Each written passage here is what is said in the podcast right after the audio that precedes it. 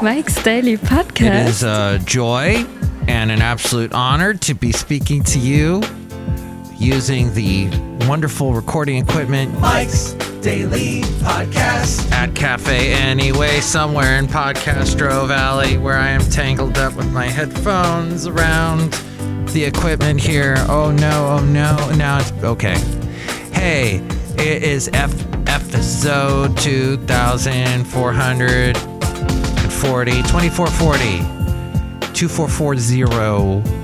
And my name is Mike. Mike's Daily Podcast. That's right. Thank you for listening to the program. And I forgot the name. Mike's. Oh, that's right. Daily. Mike's Daily Podcast. That's right. Podcast. Okay, that's right. Stop singing. Yeah. Why are you singing all the time?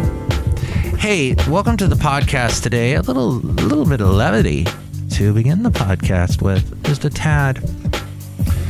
There's some news stories that grabbed my attention today. Oh, what a day I had. I got up at 4, got to work, did some work with the radio things. You can hear more about that, what exactly I was doing on the last podcast, episode 2439, which was called Overload, which today was definitely an overload of all kinds of stuff. Potential huge catastrophes at work where equipment wasn't working and whatnot. Thankfully, people on hand were able to fix it. Yours truly is not that smart in that respect to fix things. I can fix some stuff, but to get in there into the software and gears and gizmos and whatnot, I don't. That's not me, but other people were. And then, what else? Oh, then stuff going on with my mom's house, the sale of my mom's house in Florida. Hit some snags. Incidentally, I have been very much involved with all of this going on in Florida with the insurance. People can't insure their houses. That's affecting the sale. And here's today's podcast picture. It's getting too expensive to insure houses. They're being more specific, taking more caution, the insurance companies, to make sure every little thing is perfect before they insure a house. So all kinds of stuff in that world that I've discovered in recent days in Florida. The podcast pictures, not of Florida though. Why don't we go to the beaches more local here to Podcastro Valley? That would be to Half Moon Bay. Another great picture from this past Saturday. In the area of Poplar Beach, where I used to take the wonderful late great Basil the Boxer, he and I would go there and we'd have wonderful walks, cute long walks. But there's this one part of the beach we never went to because they didn't allow dogs. And my lovely lady friend and I took a walk down that way. One of the only good reasons not to have a dog with us, that because otherwise we would have been, yelled at or arrested. Or I have been fined. The late great Basil the Boxer and I did get fined in the Oyster Bay area there in San Leandro, right by the Oakland Airport. That section of the East Bay Regional Park District, right by the bay, I got a ticket one time for having him off leash, even though there were signs saying that dogs could be off leash. So, my lovely lady friend and I took a walk. You can see a picture from that wonderful walk at our wonderful website, mikesdailypodcast.com. See it now. After 10 days of testimony, Amber Heard's team rested their case this morning in the actress's defamation trial against Johnny Depp.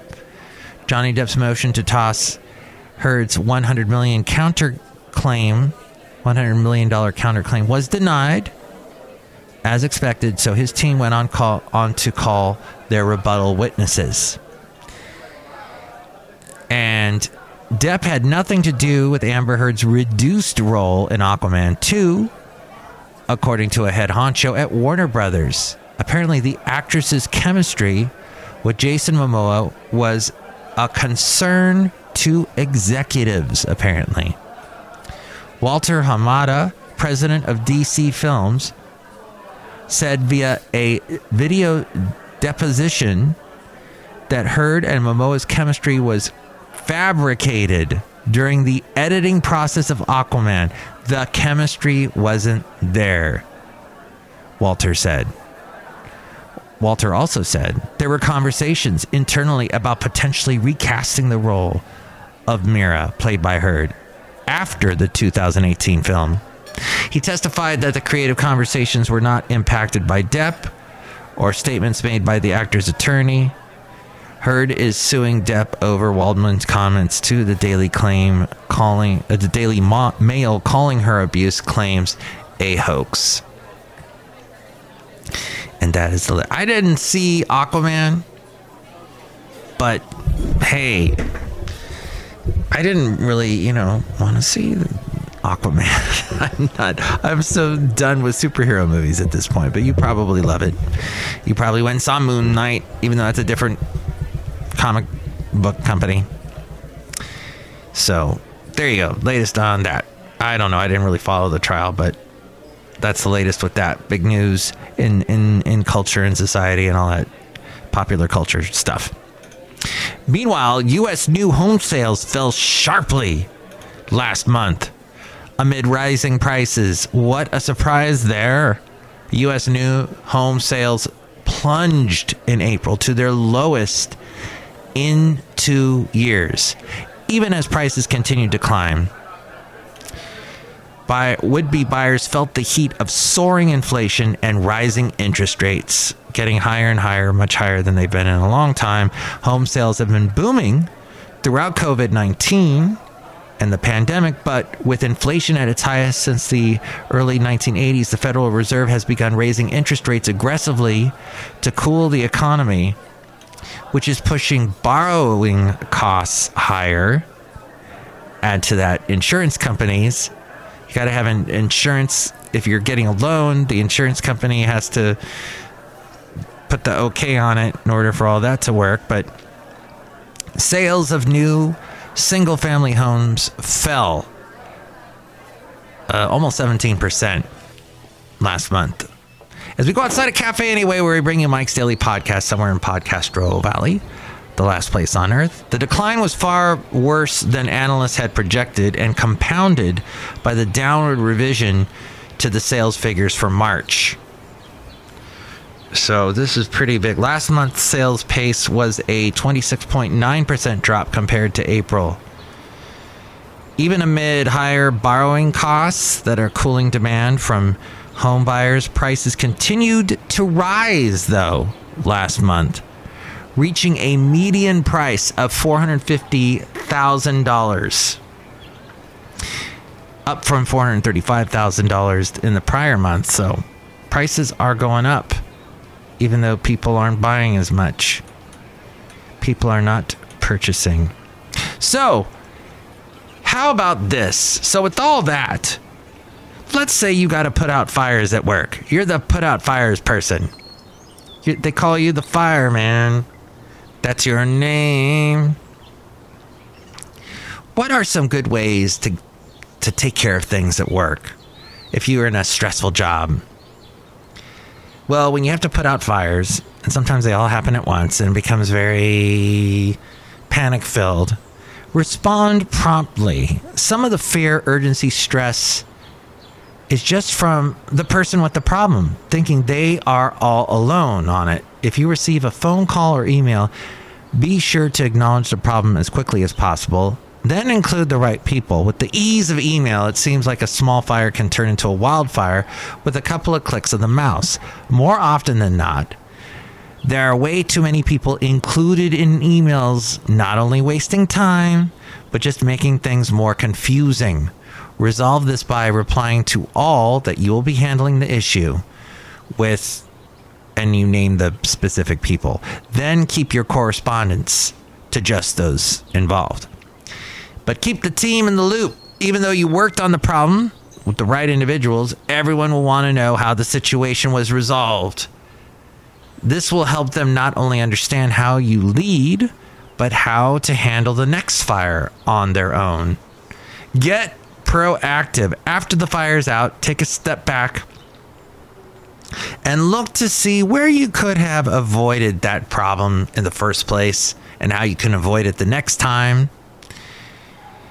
If you do that, it should be better. Oh, speaking of fires, I'm getting a fire right now. Hold on. Later that day. All right, I think we fixed it. I think we fixed the issue. All right. That was from managingamericans.com, written by Emile Shoup.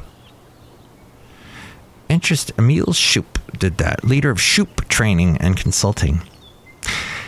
Hey, okay, so I know somebody who says okay a lot. Oh, by the way, sorry for the crutch. I had a crutch word on the last podcast, and that was at any rate. I said at any rate 10 times, and I'm sorry. I should have said anyway, because that's the name of our cafe that we're outside of, Cafe Anyway.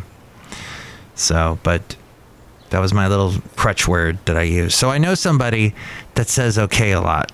When they talk to you, they go, and what we're doing is okay, is we're doing this and that, and they're going, okay, and that's when, okay. That's what they do. They say that. And then they ask weird questions like this. Why do your toenails look like that? So strange. We're outside a cafe anyway, somewhere in Podcaster Valley. Look who's here. Hello, Michael Matthews. This is really fascinating show, and what a day. Ooh. Did you have a crazy day? Yes. Did you go run out and get some popsicles? Yes. Do you like this hot weather? No. Yeah, it's pretty hot these days here in Podcaster Valley. I need a boom mic instead of a mic stand. Hey, I'm Mike, and I'm standing. No, I'm sitting here for this podcast. Look who else is here. Hello, Dave Mike. This is Valentino, the parking attendant. And this is Bison Bentley. Do you know that?